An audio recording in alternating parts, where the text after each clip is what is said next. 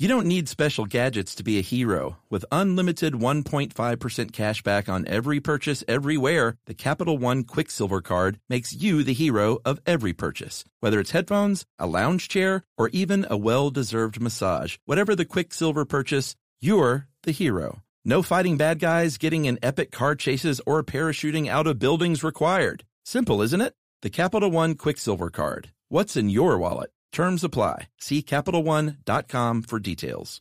Hey everyone, the national sales event is on at your Toyota dealer, making now the perfect time to get a great deal on a dependable new truck like a rugged half-ton Tundra, combining raw capability with premium comfort and advanced tech to fuel your wildest adventures. Or check out the fully redesigned Tacoma, delivering trail-dominating power and captivating style. The new Tacoma was born to make your off-roading dreams come true. Check out more national sales event deals when you visit buyatoyota.com. Toyota, let's go places. Welcome to Stuff You Should Know, a production of iHeartRadio.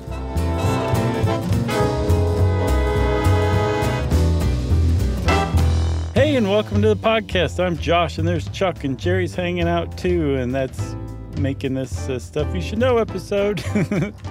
so, welcome, everyone, and welcome back, Chuck. Yeah, welcome back, Josh. Welcome back, Jerry. This is uh, this feels weirder than ever before. I think. Well, we should explain. We're recording our first our first episodes of the year, uh, and it feels even weirder to ramp back up because we had such a long, great break. I grew a beard. No, you didn't. I just saw you in person. Uh, That's true. but I uh, almost felt uh, not nervous, but I was like, "Do I remember how to do this?" Oh, of course you do. I guess we're How are you feeling it. right now? A little shaky? Yeah, I mean, we're doing it, so I guess this is how we do it. This is how we do it. Also, Chuck, Yeah. You're doing great, by the way. Um, we uh, have a big announcement to make. We want to bring everybody up to speed. We hit the $1 million mark. Oh yeah. Uh, we being stuff you should know listeners. And um, we hit it a little bit after the turn of the new year, right? That's right. For our uh, our friends at CoEd, they're the Cooperative for Education that does such great work helping to break the cycle of poverty in Guatemala. And I know we sort of beat you over the head with it at the end, but we really wanted to get the Stuff You Should Know Army over a million bucks because that's a that's a big number, and we did it. Yeah. Yep, we did it. So, congratulations to everyone in Stuff You Should Know land, and a special thanks to everybody who uh, opened up their hearts and their wallets and contributed to all those people in Guatemala, all the kids. Totally. All right, just wanted to let everybody know, and sorry for keeping you in suspense. I know this is going to come out in like late January, but Yeah. them's the breaks, everybody. Yeah, and our big, beautiful stash of episodes that we recorded to take that long break are almost gone. They've dwindled like a like a Yule log burned down after the new year. Yeah, it's kind of what it feels like. It just seeing that shrink is uh, exhilarating and sad. It is. I've I've missed um, you know being kind of up to date when people uh, send in a listener mail. I'm not like what what episode does Mm-hmm. I that? Because we're you know a couple weeks out. We're like right there on the edge, like Al Pacino in Heat. Right. I know, but I was getting episodes. I was like, oh yeah, I forgot we recorded that one. You know, six weeks Yeah. ago. Pleasantly surprised. So yeah, we're back in full form again. I guess is the point of what we've been talking about for the last three minutes. That's right. I'm ready to go. I'm feeling totally normal now. Not weird at all.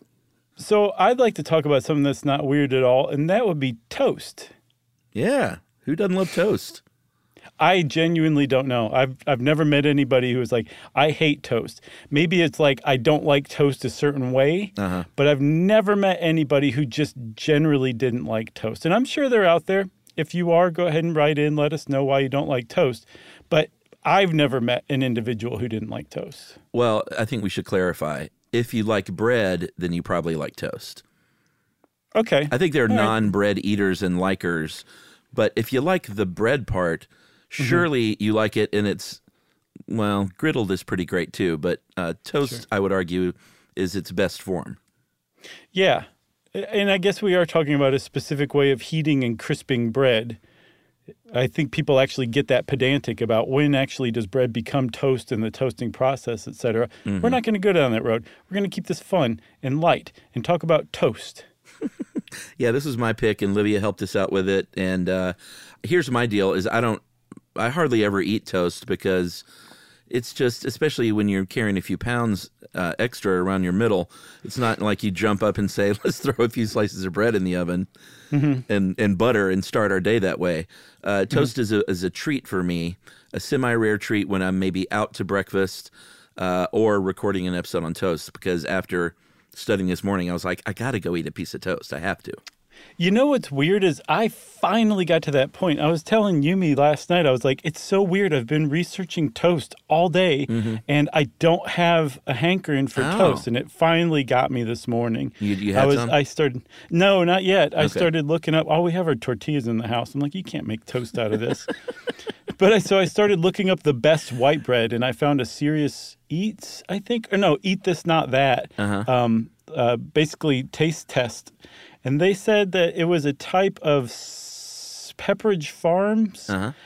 but they said it, it's it's pretty good. It makes better toast, but they said the overall better bread was uh, Nature's Own uh, Perfect White Bread, I believe is what it's called. So I'm going to get me some of that and make some toast soon. That's a pretty bold name. Uh, perfect white. Yeah, I'm pretty sure that's what it is, what it's called. Yeah, I had. Hold on, I have it written down. I made a draft in my email folder so I didn't forget it. okay. Let me tell you, Chuck, it is Nature's Own Perfectly Crafted White Bread. Okay. Okay. Yeah, perfect white. That has some bad insinuations, I think. Right, perfectly crafted. Their their marketing team is like, whoa, whoa, whoa, whoa. Uh, so here's what I did, uh, and I want to shout out a listener. I used the. Uh, we have had some oat nut wheat bread uh, in the in the old pantry, so I threw that Okay. in a toaster oven, a Breville toaster oven, uh, and we'll talk about the different kinds of toasters. We honestly just don't have counter space. We don't have a huge kitchen, so we don't have enough room for the beautiful uh, Superior stand-up toaster. Uh, and then I used the Butterbell, and this is from Amanda, who just wrote in. Amanda Plashall wrote in like last week that said, "Hey, you got to use a Butterbell uh, crock. To do you know what those are? Yeah, we had one, and, and the butter kept growing mold. Are you changing your water every three days? Yeah, Shoot, Really? I'm taking it like a shot, a little buttery water shot. Huh. All right. Well, that's weird. Mine hasn't molded yet. Uh, so I use that, which keeps uh, the butter nice and soft and spreadable. Mm-hmm. And then I, on a whim, took a little, and I, I go for sort of a medium dark. I like it. I don't like a. Oh, really? Yeah, not a really light toast, but not dark, dark either. But I really love that sound when you're spreading it. You know. Mm-hmm. And then I put some uh, cloister cinnamon honey, like the spun spreadable honey, on there, Okay. and it was so good. So you Just butter and honey, butter, butter and honey. yeah, but huh? it, it could have been just butter or just. I mean, there's a lot of things I can put on toast and enjoy it. I like butter and jam for toast. Yeah, I like jam Or- too. If I do honey, I need to do peanut butter. I'm not crazy about the butter and honey combination, although I do love a good honey butter, but that's not the same thing Okay. Uh-huh. as butter and honey. And I just don't. I don't know why. I, they sound like they'd be spectacular together, but they just don't hit me quite right. Kind of like bourbon and grapefruit juice. Sounds like it'd be great. It's actually Mm. kind of awful. Yeah, I don't think that sounds great though. Okay. All right, should we talk about butter or uh, toast? Is that what we're talking about today? We should do one on butter though. That's a good idea. Sure, that's a great idea. So um, I, we should probably start with the history because we don't exactly know who started making toast, but um, most people chalk it up to the ancient Egyptians. They think the Greeks or the Romans stole it from the Egyptians and um, kind of made a big deal out of it. Actually, named the stuff we call toast toast because um, in uh, I guess ancient Roman, Yeah, Latin. no Latin. it's the new year Yeah. tostum is uh, is Latin for scorched. So that's kind of where we get uh, the word toast from. So Yeah. that's where toast kind of first appears. But they're basically saying, like, and Livia helped us out with this, that um, as long as people have been making bread, they probably very quickly after that started making toast. Yeah, and that's tostum as in T O S T U M. It's not T O A S T apostrophe M Right. because that's probably some uh, highly manufactured food product. probably It's delicious. yeah. Uh, yeah, so Yeah, exactly. There was fire. There was sort of stalish bread, probably, and they said, "Hey, we can. Uh, the air fryer's not around yet. The, Right. We can revive this sort of stale thing by putting a little brown on it." Meaning toasting it. Sure. Oh, Okay. oh, were you going dirty?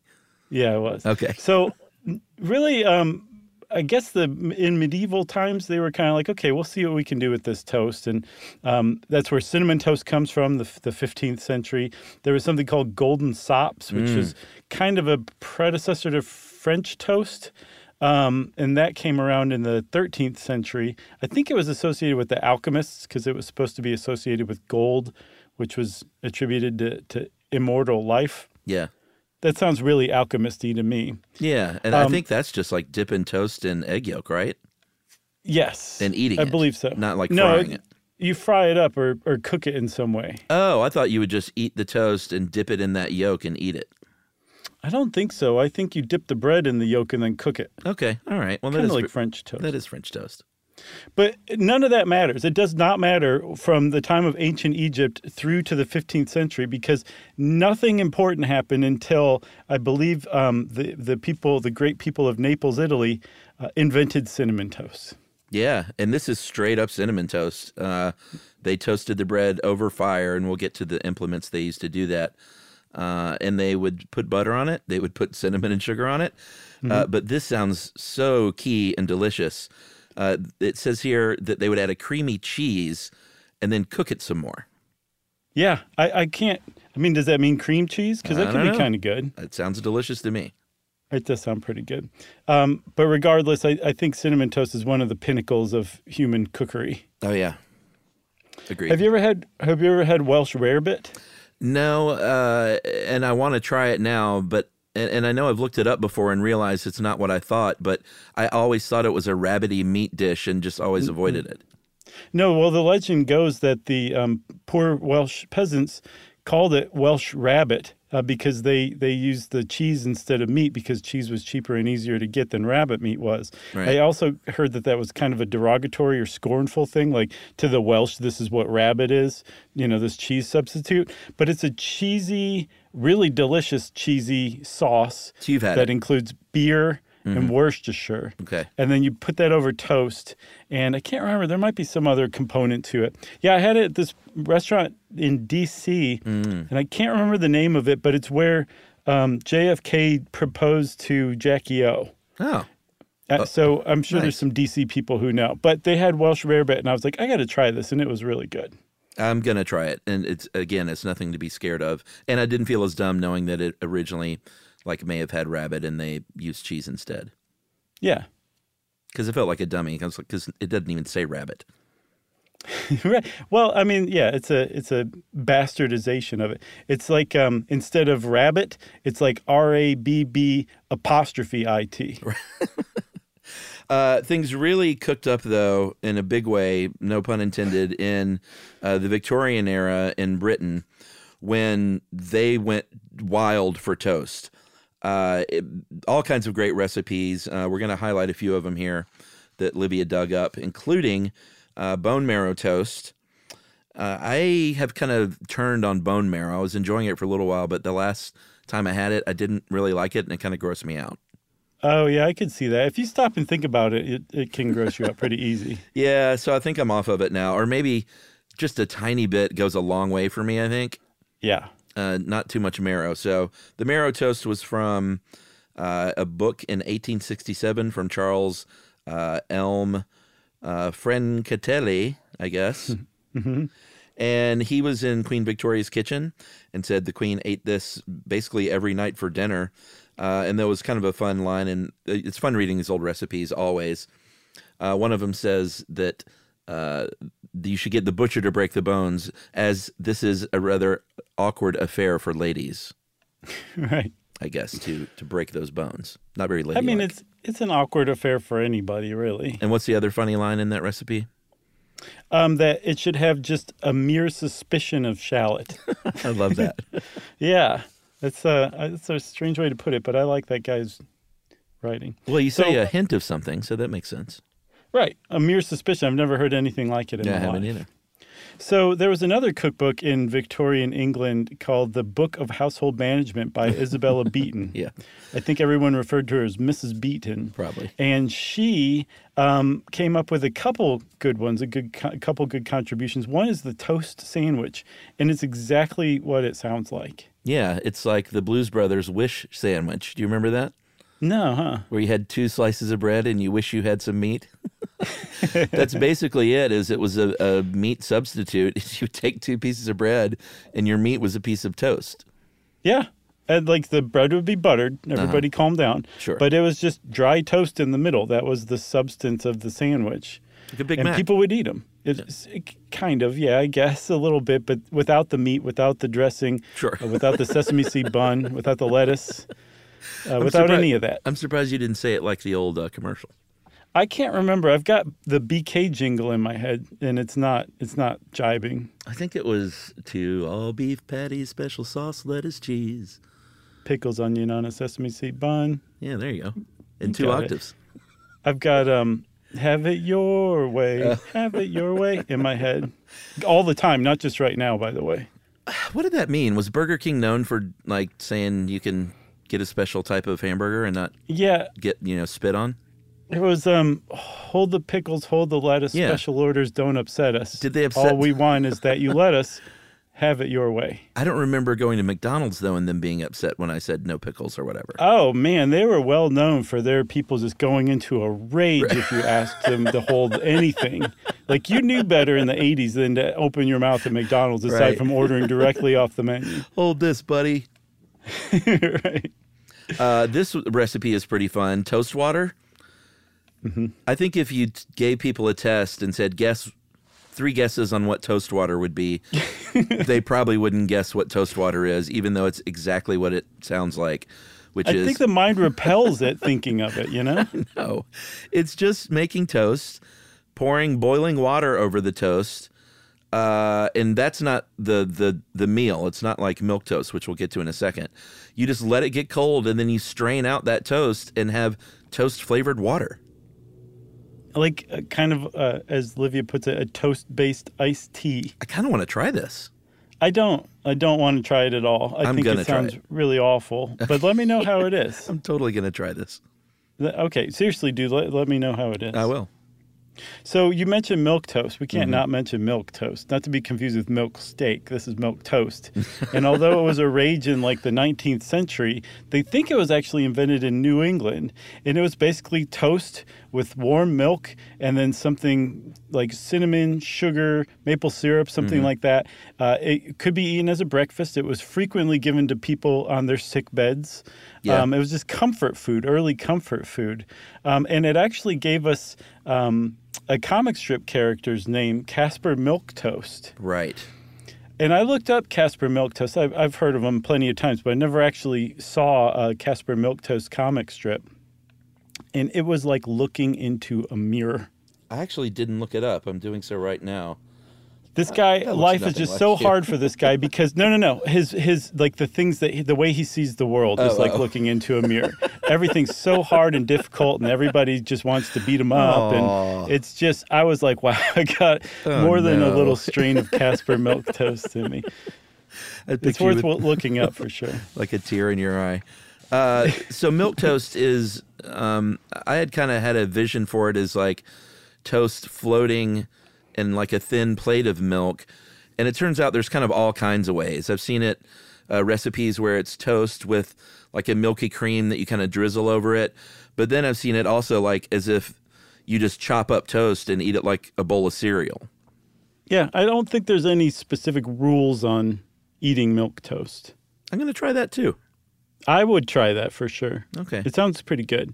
Um, one thing I came across, Chuck, that it just kept popping up is apparently toast back in this time was was way thinner. I saw it cut. It should be cut to about a quarter inch, which is Oh, wow. really thin toast. Yeah. almost appallingly thin. It's almost a toast. So- Melba. yeah, it is very much Melba-like. I think maybe twice as wide as as your standard Melba toast, but Mm-hmm. I mean it's still pretty thin. It it would be brittle really fast if you asked me. Totally. Should we take a break? We should. Did you forget that part? I did. All right. We'll be right back, everybody.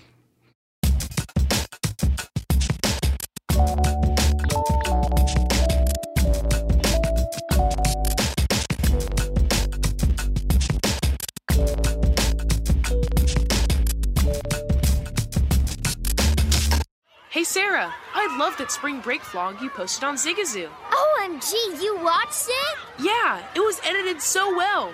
I think you're so talented. Social media interactions are only positive when you use Zigazoo. Zigazoo is the world's largest and safest social media network for kids. Your kids can upload their content and see what their friends are up to. With Zigazoo, they can create videos, enter to win prizes, and try out the latest dances and trends. There's no commenting, no text messaging, and everything is 100% human moderated. Plus, all community members are real, verified kids just like yours. There are no bots, trolls, or AI. Because Zigazoo is about one thing and one thing only, and that is fun. Try out Zigazoo this spring break and let your kids share your vacation blogs and best edits with their friends safely. Download the Zigazoo app today. That's Z I G A Z O O.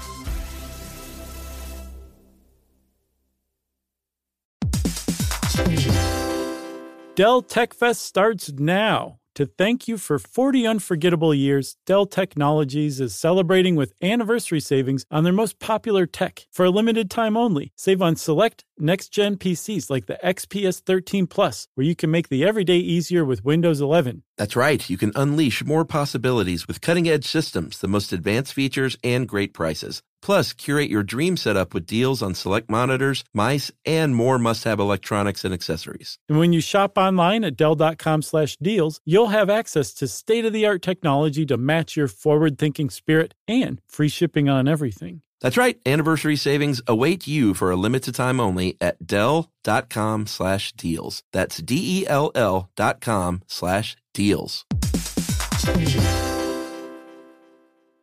Hey guys, it's Rich Davis from Cavino and Rich here to tell you the national sales event is on at your Toyota dealer, making now the perfect time to get a great deal on a dependable new SUV like an adventure ready RAV4.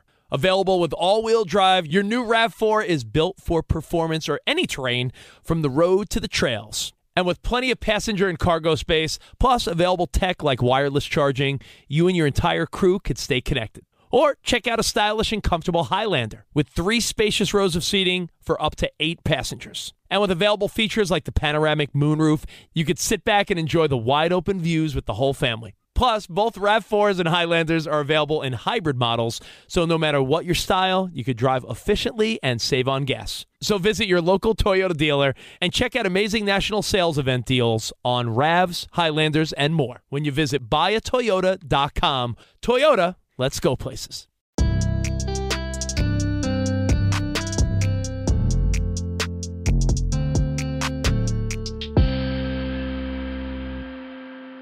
So this is going so so far so far. So, so, so far? yeah, it's harder to say than it sounds.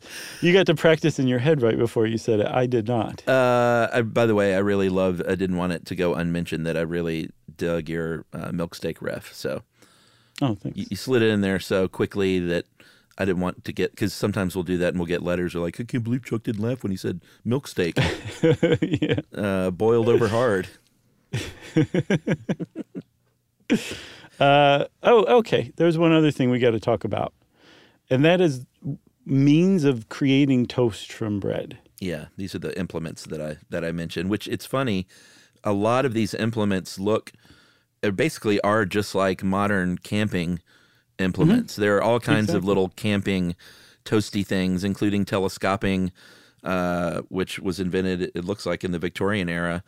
Um, They're not as fancy as they used to be, but all kinds of things that are basically kind of like uh, camping toasters. Yeah, because that's basically what everyone was doing in the 19th century was camping indoors. Exactly. So they had those. They had toasting forks, and they had toasting forks for hundreds of years. There was not a lot of innovation on that, although they they tinkered with you know how many tines it had, or just kind of trying to improve the toast fork. But the that was how you made toast for a really long time. And then they came up with stoves, and somebody very quickly said, We can attach like a little thing mm-hmm. onto the front of the stove and direct some of that heat onto a little toast rack and make toast that way. That was a pretty big uh, innovation, I guess. But it wasn't until uh, electric power came along that toast really started to come into its own, if you ask me. Uh, for sure, but I also want to shout out the toast rack because that is a thing I didn't know was a thing. uh, until I saw it, and I was like, I love this. It's brilliant. Why don't they still have these? And they do. They do. I saw somebody in, on like some toast forum or whatever saying like, do not eat toast without a toast rack. And if you don't have a toast rack, like lean your toast up against uh, like a glass or something like that. Like that's how you store toast until you eat it. And you should be eating it pretty quickly after you make it. Yeah, and to be clear, this is not a means of cooking, but if you're serving like a brunch or a breakfast at your house, uh, you you toast all the toast, and it's sort of like a little miniature bike rack with a, a caddy handle. I And, think of uh, it more like a, a little, remember those little 45 record stands? Sure. Oh yeah, that too. Kind of like that. Yeah, but it keeps you know. I think the ideal way to, like you said, to um, store toast until it goes in your mouth is not laying down on the plate where it can collect that uh, condensation and moisture because the heat. Gets the heat. My God, the heat. Like you pick up a piece of toast, if you see um water on your plate, you're doing it wrong. Right. And the toast rack gets around that. So, yes, hats off to the toast rack. And yes, if you are a toast aficionado and you're not using a, to- a toast rack, you got a whole world that's about to open up to you, buddy. That's right. But uh, we were talking about electricity and specifically the innovation that came along, which was uh, nichrome. And you think, what is nichrome? And I'll say, well, it's a nickel and chromium composite invented by an engineer named Albert Marsh in 1905. And you say, well, what is that? It's just a heating coil. Right. It, it's this this really neat alloy that has a high electrical resistance, which means that if you run an electrical current through it, it doesn't like that, and it um, it responds by getting really really hot, putting out infrared radiation, and turning bright red. And if you say, well, that sounds a lot like a toaster's heating element. That's why, because apparently nichrome is still in use today. I saw Yeah. quartzes as well, but I think in your average $15 toaster that your bank gives you for opening an account. I don't know if they still do that or not. It's going to have nichrome heating elements in it. Yeah, and it's I assume it's the same thing in like a space heater, right? Or is that different? The most dangerous ones, yes. I, I, man, I don't like a space heater unless it glows. You know what I'm saying? oh, really? Yeah, I love those. I, I do too. It's kind of nice. It's fire like because it, it almost is fire. It's it's it's almost fire. That's how they should market it. right. That actually would be good marketing. Uh, can we talk about the D12 because I'm in love with this thing? Uh, that was a GE product, and they basically say this is the first mass-marketed commercial toaster. Uh, when you're in a, a safe space, you're not driving your car or something, you can look this thing up. Uh, just look up on an image search GE D12 toaster, invented by Frank Shailor. And this thing is beautiful in its simplicity. I would love to be able to find one and have an electrician like rig it to work in uh, my modern kitchen because it just looks super cool because I love those coils. That thing would catch on fire so fast. It would. I mean, you just plug it in and it just immediately catch fire. I think from the first can, time. Can you describe the shape? It, it's like if you took the guts out of a, a toaster, one side of the guts out of a toaster, and kept the cord and plugged it in, and did not have any kind of guard or anything around it, and you just laid the toast on it. Yeah, it's like losing that the would shell. be the D12. Yeah. It looks to me kind of like um uh like it's the toaster version of a wicker wheelchair. I find it deeply uncomfortable to look at. I love your It fear looks too old timey, you know. Your long-standing fear of wicker wheelchairs. Uh, I don't think it's ever going away. I don't see my fear of wicker wheelchairs ever. Oh man, resolved. I'm gonna upon retirement, you're gonna find one of those on your front porch with a big bow on it. Oh man, I wouldn't come out of the house for so long. That's a great Caspar Milquetoast comic strip. uh, so the D12, it, the toast leans like you said. It's at a bit of an angle, so it's like a little pup tent with heating coils. Uh, the problem with the D12 was that you had to obviously flip it over, and I don't say it's a problem. I think that's a fun interactive way to make toast. Uh, but you'd have to flip it over to toast both sides. Um, and I think the the first pop up toaster was the first one where they said, "Hey, why don't we see if we can toast both sides of this thing?" Yeah, a guy named Charles Strite from Minnesota invented the first pop-up toaster in 1919. It went on to be manufactured and, and marketed as the Toastmaster. I think that brand might still be around. That sounds familiar. Um, so the thing is, is Charles Strite like invented this thing pretty much perfectly right out of the gate. Where again, if you go to a bank and you ask for the toaster that that they give you when you open your account, they they, they probably are giving you a Charles Strite version of a toaster. He just created it correctly right out of the gate. That's right. And the, the plus here again is you don't have to flip it, and it had a very key component, uh, which was a timer. So you don't have to sit there and watch it, and it would just pop it up, spring loaded. And here's, well, we'll get to it in a second, but the startling revelation of this episode to me is I thought that's how all modern pop up toasters worked today. Was you set a little uh, brownness variation, which was just essen- essentially a timer, and put a pin in that because that's not how modern toasters work. And I was blown away to learn that. Well, I say we talk about that right now because I'm raring at the bit. All right, Um, at the rare be- bit. Yeah, right. Um, so I, I guess somebody came along and said, how can we make this harder or more complex?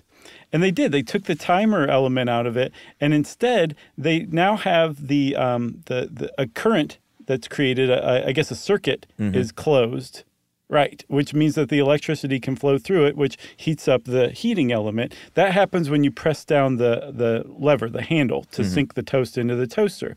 But it also triggers something that connects an electromagnet that holds that basket that the toaster in down. But eventually, enough electricity flows through that a capacitor, that I guess is set to some certain voltage, reaches its limit, turns off the energy to the electromagnet, which now releases the basket, which pops the toaster up. So the handle comes up with it, which means that the circuit is now open. There's no longer electricity that can flow through it. And the other way, and this is the one that really blew me away because to me, nothing is more simple than just a timer. Right. uh, but it can be controlled by a, a switch that is made of two metals. It's bimetallic, and these two metals expand at different rates. So one of them is getting hot at a rate that the other one is get not getting hot at, and once they reach a whatever certain point, they will push apart and break that circuit. So I always just figured it was a timer, and it's one of these two things, which, like you said, just seems infinitely more complicated. Mm-hmm. But uh, there's got to be a reason, right? I, I guess it's probably because it's cheaper to make and Than a timer? That's, that's what I would guess. Yeah. Okay. Yeah, because think about it. The timer has a you got you have to have a clock. You got to have some spring. You have to have a string. clock? you have to have a mouse attached to the string that sets off that ball that goes and Yeah, yeah, that's hits true. this- the little pole with the boot attached that knocks over the water that ends the timer. I forgot about all that stuff. Yeah, that's You're totally expensive.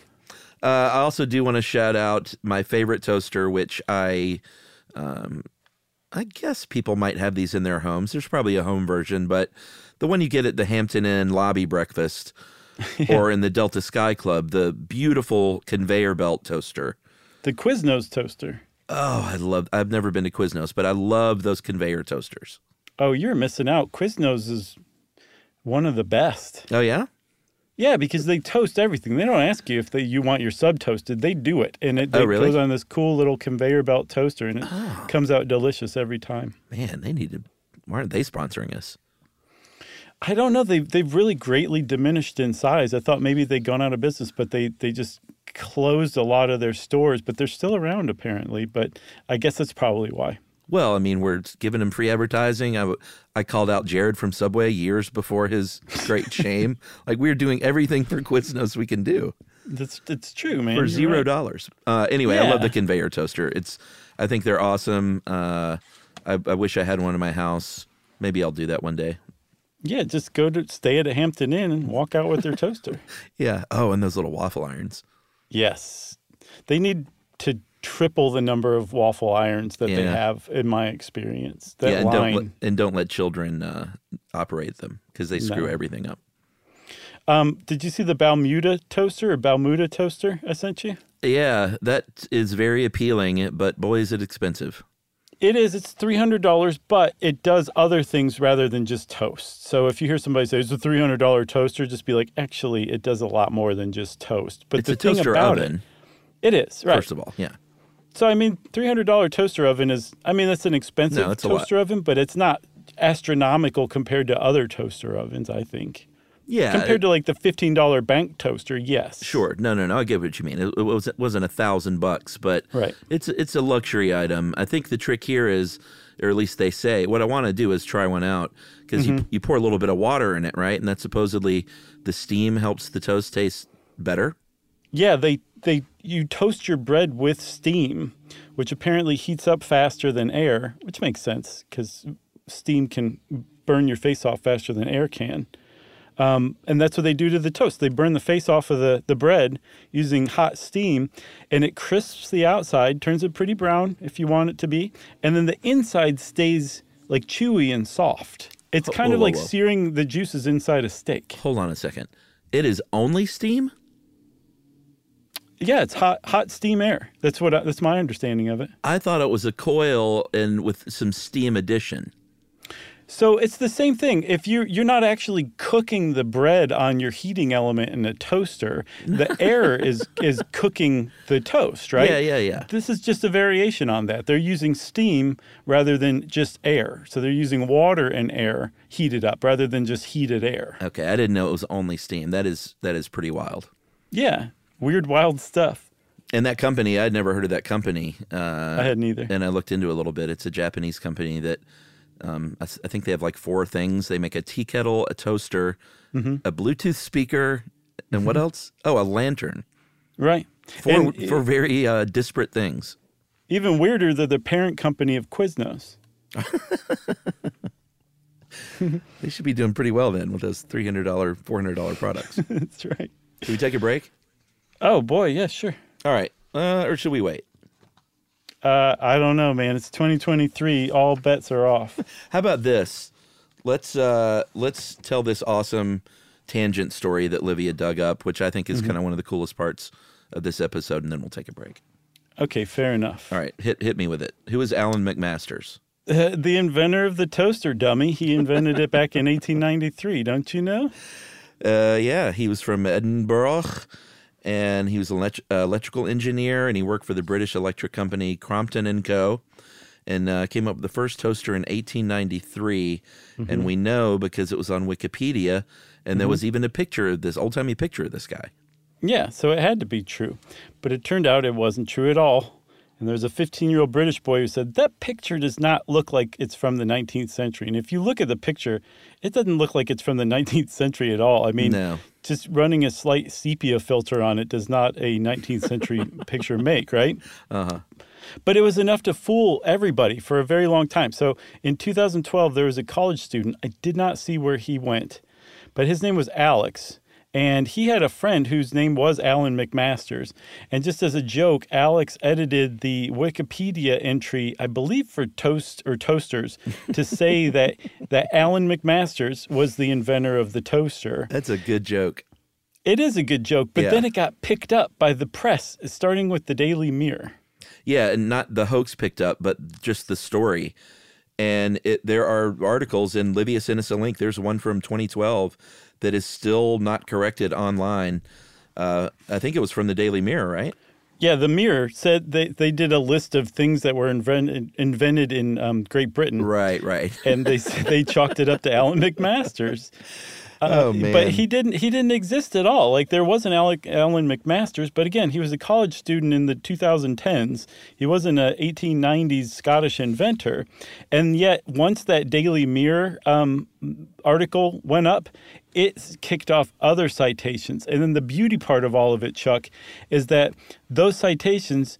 Uh, or those articles that sprung from the fake Wikipedia entry um, became citations in the Wikipedia entry. So it, it was a self-sustaining support system for itself. It was amazing. The, there was a BBC show called Great British Menu that uh, created from scratch a dessert named after MacMaster's. Uh, there was a apparently a school in Scotland that had a Alan MacMaster's Day in his honor, and it, it really. And, and it's a harmless prank. That's why I think it's so great. Like I'm normally not a big fan of pranks, but I don't think this really hurt anybody that I can uh, think about. Yeah. Can you imagine it hurting someone, or am I being I, I don't know. Well, I wonder if they ever told the, the school kids that there there was no Alan MacMaster's after they celebrated Alan MacMaster's Day. Okay, so maybe a small lie to school children. But otherwise, I think it's hysterical because it really, I mean, I'm sure these guys were like, I can't believe this worked so well. Uh, but they were eventually found out and uh, MacMaster's was revealed. But I, I think that's one of the great pranks. Uh, yeah, I agree. And you misunderstand me. I think the fact that these school kids were lied to accidentally makes it even Oh. funnier. Not like that's a problem. Okay, and this is also why we've never used uh, Wikipedia as a source, which we really haven't. It's um, I kind of had to just tune out people that in our reviews over the years say these two numbskulls just read Wikipedia pages Mm-hmm. when we literally never. And it's a point of pride, and we tell when we started getting freelance writers, we were like, can't use Wikipedia as a source, Yeah. and and now I can say, and this is a great reason why.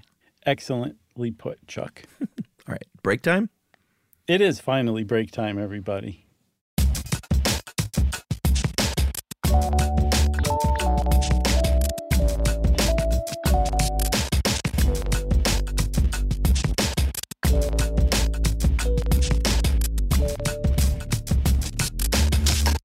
Zigazoo has made me zigzag. What I mean by that is, I swore I would never let my kids on social media, but now I'm setting them loose on Zigazoo. Before I found Zigazoo, I believed all social media was inappropriate for kids. But I feel great about my kids being on Zigazoo. Videos are moderated by actual people before being added to the feed. Zigazoo is a space for kids to post videos they've created and to share them with other kids just like them. And since there are no comments or messaging, you don't have to worry about mean comments on your kids' videos. And you need parental consent before joining Zigazoo. Bottom line, it's a space that prioritizes data safety for kids. Oh, but don't take my word for it. Zigazoo is KidSafe COPPA certified. So, weigh everything Zigazoo has to offer. Maybe you'll zigzag too. Zigazoo, a social network for kids. Download the Zigazoo app today.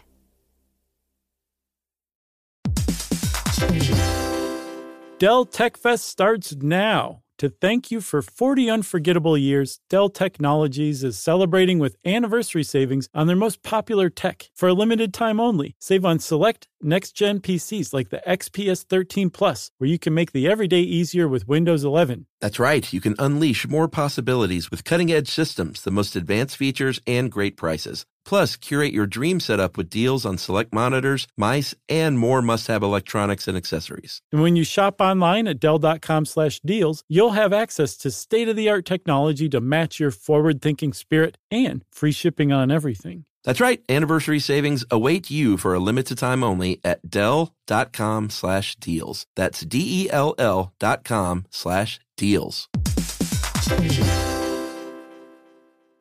Hey guys, LaVar Arrington here to tell you the national sales event is on at your Toyota dealer, making now the perfect time to get a great deal on a dependable new Toyota truck, like a rugged half ton Tundra. Workhorse by nature, powerhouse by design. The Tundra combines raw capability with premium comfort and advanced tech to fuel your wildest adventures.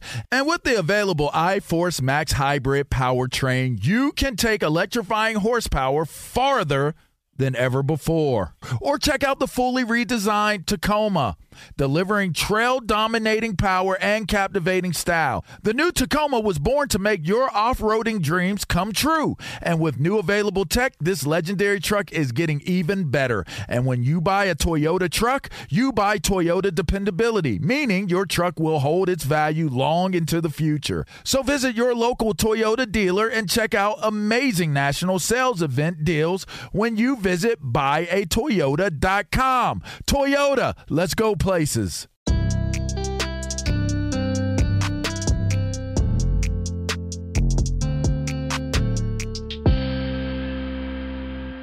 All right. So now we get to talk a little bit about the Malyard. I always said Malyard, but is it Mallard? Uh, uh, Because the I is not after the L like I thought it was. so his name was Louis Camille Maillard. Okay. I, I'm, I don't think it matters at this point. That's the reaction. If you've ever heard fancy chef types or people at a dinner party trying to impress someone else talk about the Maillard reaction, Uh, that is this, you know, there's a chemical reaction that takes place when you heat foods. And this specific one is like when you make toast or toast a tortilla or make popcorn or, or uh, like sear a steak. I think that's the same thing too, right? Yeah, the uh, chicken skin browning. Yeah, that's this reaction named after this French chemist. And uh, that's kind of the magic of where this taste comes from. It's how these chemicals are reacting to one another. Yeah, specifically amino acids and sugars that form all sorts of new smells and new tastes. Um, one of the new compounds that they create is acetyl tetrahydropyridine. Nice um, which is the the the smell, the taste, the aroma that gives toast its smell, it gives popcorn its smell, corn tortillas, baking its smell. Um, it's just one of many compounds that are made by the Maillard reaction. Uh, but in the case of toast, that's where it comes from. And um, apparently, depending on the kind of bread you Mm-hmm. use, you'll get different kinds or, or different color toast, like or darker toast or lighter toast. And the more alkaline a toast is, um, the browner it will get, which is why it's very difficult to toast sourdough to a deep brown color Mhm. because it's actually very acidic as far as breads go. Yeah, and if you've heard in the news over recent years that um, like toast can be bad for you, or or anything sort of seared might be bad for you, it's because the jury is kind of out whether or not. Well, I think the the American Cancer Society said that there's definitely potentially carcinogenic compounds. that- Definitely, maybe. definitely maybe that can be created uh, through this toasting and searing, uh, and that's like grilled meats. We talked about that before, um, but they don't know if like if you're eating enough of that stuff to really be dangerous to you. Yeah. Yeah, they just basically said like just just be careful. Don't eat don't eat dark toast. No one likes burnt toast anyway, so don't be a jerk and, and say you like it. Yeah, you got to keep your eye on it because uh, caramelization can happen, which is great if you're an onion, uh, and maybe a Mhm. tiny bit if you're some toast. But you don't want to you don't want to make that toast black, that bitter black, and no amount of knife scraping, mom, will make that taste any better. Totally agree with you, man. You want to talk about toasts around the world? Yeah, this is all this does is make me hungry. These all sound so good. So there's one called Kaya toast from Singapore and Malaysia. hmm So you charcoal grill the toast. You would love that, right? Oh yeah. and then you um, make a sandwich out of the toast with butter and a jam that's made from coconut and eggs called kaya. Hence Delicious. the name kaya toast. I would try that any day of the week. All right. What about our friends from Italy? Of course, they're gonna serve you something with garlic uh, and olive oil, and that's exactly what they do. It's called uh, fettunta. We call that garlic toast in the Midwest. Yeah, garlic, maybe a little salt, a little olive oil. Bing, bang, boom, done. I've got one I want to try as soon as possible. It's from Sweden, where I'd like to go, by the way. I have a, a real hankering to go visit Sweden sometime. Me too. They have a toast called Toast Skagen, and you um, it's basically a shrimp toast. You Mhm. mix together creme fraiche, butter, shrimp. You put a little dill on it, some capers, and you put Mm. it all on a toast. Maybe with a slight, a little bit of lemon juice or, or a lemon slice on it as a garnish, and then you eat it and say, "Man, I feel like I'm in in Stockholm." Uh, our friends down under, what's going on down there? I love you. We get so much support from Australia, but and uh, you got your Vegemite, of course, which is divisive, of course. But we're not here to talk about Vegemite. We're here to talk about making toast, buttering it, and then covering it with like ice cream sprinkles. Yeah, also called um, yeah sprinkles, nonpareils. That's what we call them here down there, and I think in in the UK they call them hundreds and thousands. But there's those multicolored, tiny little round sprinkles. I know we're going to get emails saying like, "Just try it, mate. Trust me." Yeah, they call it fairy bread. Which, if you put that together with a good, you know, Instagram photo of of that stuff, it, it it's like wow, that I would try that sometime. Uh, which other one should we highlight here? I think um, the pan con tomate because right. I, I would like to try that one too. All right, that's Spanish, right? Hmm And what do you do? How do you make it? Well, you just grill some bread again, Mm-hmm. little olive oil. So you think, well, I'm making fatuna. We already talked about that. Wrong, because you add some grated on a box grater, a big old beefsteak tomato, so that you just have the innards of the tomato and not the skin. And you mix that with some stuff like some basil or some other spices, and you um, put it on some toast and eat it almost immediately. Maybe put a single anchovy on there. Maybe put a little uh, aioli dab on there too. I saw. Uh, what's your buddy's name? Kenji Alt Lopez. Kenji Lopez Alt, sure. Yes, uh, they put a. Uh, uh, they had a pretty good um, little entry and, and recipe for pan con tomate that I would like to try too. That sounds really good. Uh, it, it almost started out sounding like uh, what's the nice Italian appetizer with just the tomatoes and olive oil on the toast points? Bruschetta. Yeah, bruschetta. I love a good bruschetta. I used to make that all the time. I don't make it much anymore. Yeah, it's, it's good. Uh, The simpler, the better with that. I've found. Yeah, uh, I do want to shout out Toad in a Hole or Toad in the Hole, uh, which I've, I've only had a few times, but whenever I see it on a menu, I'll order that. And that's when I think there are like casserole variations, but the kind I've seen is just toast with the center cut out, and then you uh, fry an egg in the middle of it. And then you top it with a live toad. Right. That's cool. I would Uh, yeah, try that too. yeah, toad I mean, it's good. just I love toast with fried eggs. So I, I don't know about losing any of the toast by cutting a hole out of it. What do you do with the whole toast? I don't know. Make a Big Mac? Sure.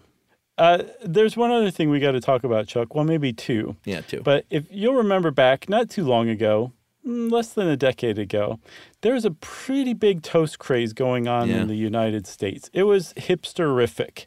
It's where we got avocado toast. So I'm, Yeah. I'm very glad that it happened. I love avocado toast. But that's where it all came from. There was a toast movement for a little while and it just was a huge flash in the pan. It came and went faster than you can say lickety split but it's it was still kind of interesting because again it gave us some some good toast. It introduced people to toast but at the same time people were like well this is millennials problem. This is why you can't buy a house because you're spending five bucks on a piece of toast.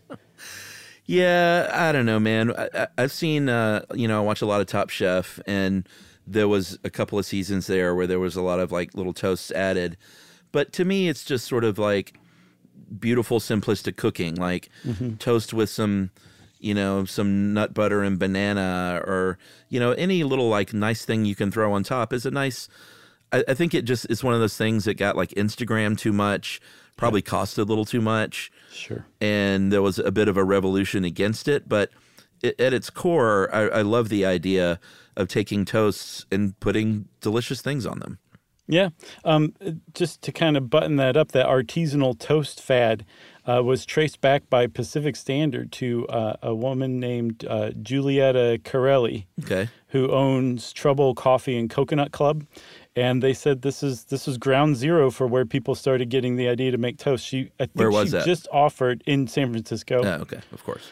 And she just offered uh, like a really good cinnamon toast that Mm-hmm. would knock your socks off and then other people were like yeah toast that's a great idea and it just kind of spread from there Yeah, that's kind of a become a thing in more recent years, which I like uh, in in the chef world, which is like back to simplicity uh, and just like a few simple ingredients, and you don't have to, you know, because for a while there, like molecular gastronomy was the thing, Oh, right. and making these foams and you know beads that popped and smoke would come out, and uh, there's there's room for all of it. I love cooking and I love cheap dining and I love fine dining. I love it all. So I think there's a place for all of it. And just, Sure. I don't know.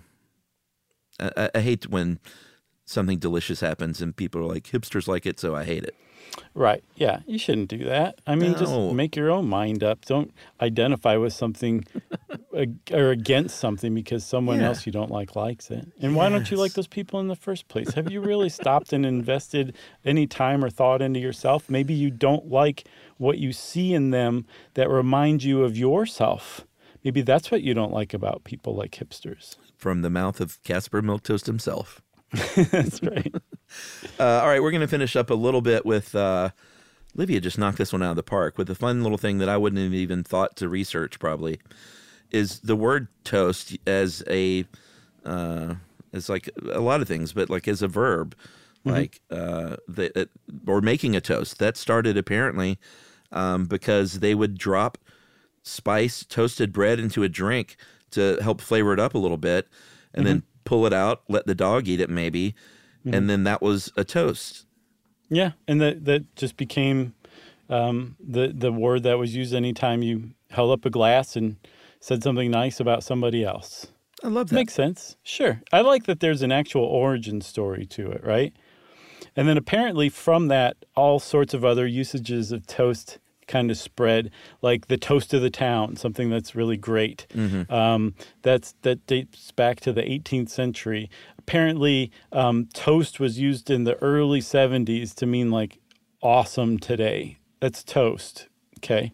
Yeah. Uh, she put in here in 84, there was a phrase, something was bad as toast. I've never heard that before in my life. I've never heard that before in my life either. But speaking of 1984, the way that you and I use toast all the time, like they're toast, they're done for, Yeah. they're finished. That actually traces back to Bill Murray and Ghostbusters. Can this be true? George Will said it in 1988, and George Will knew what he was talking about. He was a language columnist. Sure. And in 1988, he traced it back to Bill Murray.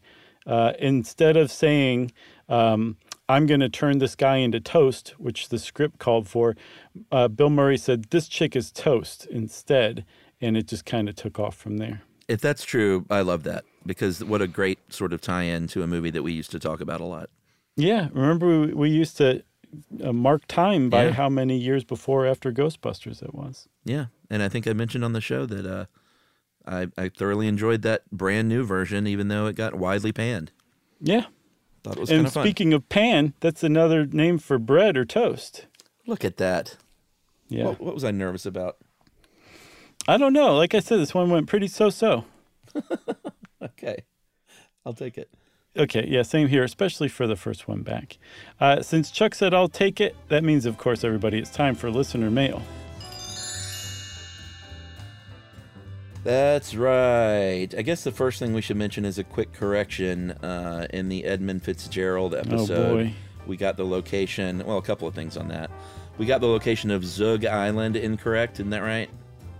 Yeah, we said it was in Lake Michigan. Wrong. It's in the Detroit River, which flows into Lake Erie. It was never in Lake Michigan. Uh, and boy, I made a lot of Canadians angry because I did not like that song. and Gordon Lightfoot is apparently the pride of Canada. Uh, I did not mean to knock anyone. I do not like that song, but I gotta say this though. Um, I got accused of yum yucking, and I think that phrase has been taken a bit too far. Now that it's been used against you, Well, no, let's all stop using that. no. It, the way it was written in was basically people were saying like you're not allowed to express an opinion about something anymore. Right. because that's yum yucking, and that's not true. You can have opinion. You can say I don't like this thing. I think yum yucking is when you're like, I don't know. It, it's a step further, which is like, how can you like this awful thing or something? Well, I think some Canadians feel like you you hit that line or crossed it. You think? Yeah, and I, can, see kind how of see it. people would I- like it if they if you like that song. Fine. If you like that garbage song, that's your business. there you go. All is right with the universe again. Oh boy. All right. So on to the mail. This is a very sweet one uh, from Anna and Carter in the great city of Cleveland. Okay. Hey guys, been listening uh, for many years. I'm an Army sergeant, and about every two years ago, we were uh, in a month long field exercise. One week every night, helicopters practice night landings in the same field we were sleeping in.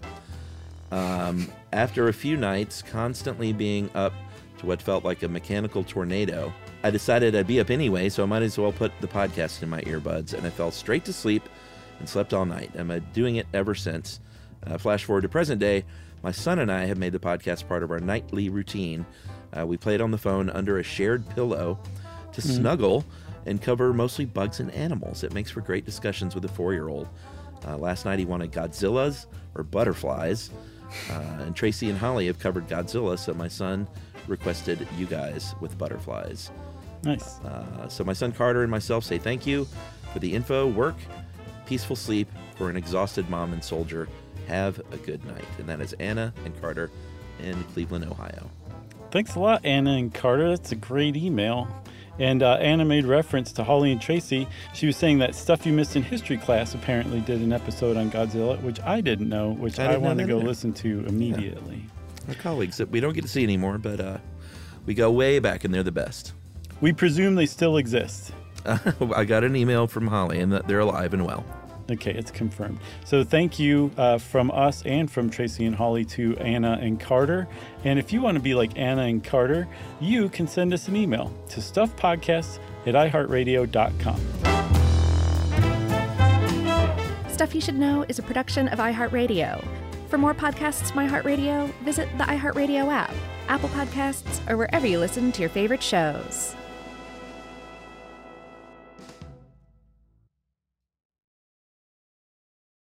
Hey, Sarah, I love that spring break vlog you posted on Zigazoo. OMG, you watched it? Yeah, it was so cool. I think you're so talented. Social media is only positive with Zigazoo, the world's largest and safest social media network for kids. In Zigazoo, all community members are verified kids just like yours, and all content is fully human moderated.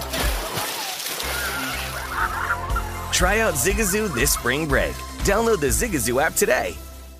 You know, in today's world, it seems the best treatment is reserved only for a few. Well, Discover wants to change that by making everyone feel special. That's why, with your Discover card, you'll have access to 24 7 live customer service as well as $0 fraud liability, which means you're never held responsible for unauthorized purchases. Finally, no matter who you are or where you are in life, you'll feel special with Discover. Learn more at discover.com slash credit card. Limitations apply.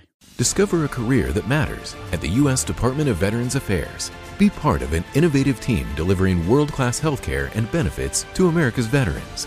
Enjoy robust benefits, work life balance, and career development opportunities. Join a diverse and inclusive community that values your unique background and skills, a community where nearly one in three of your colleagues are veterans themselves. Apply now at vacareers.va.gov.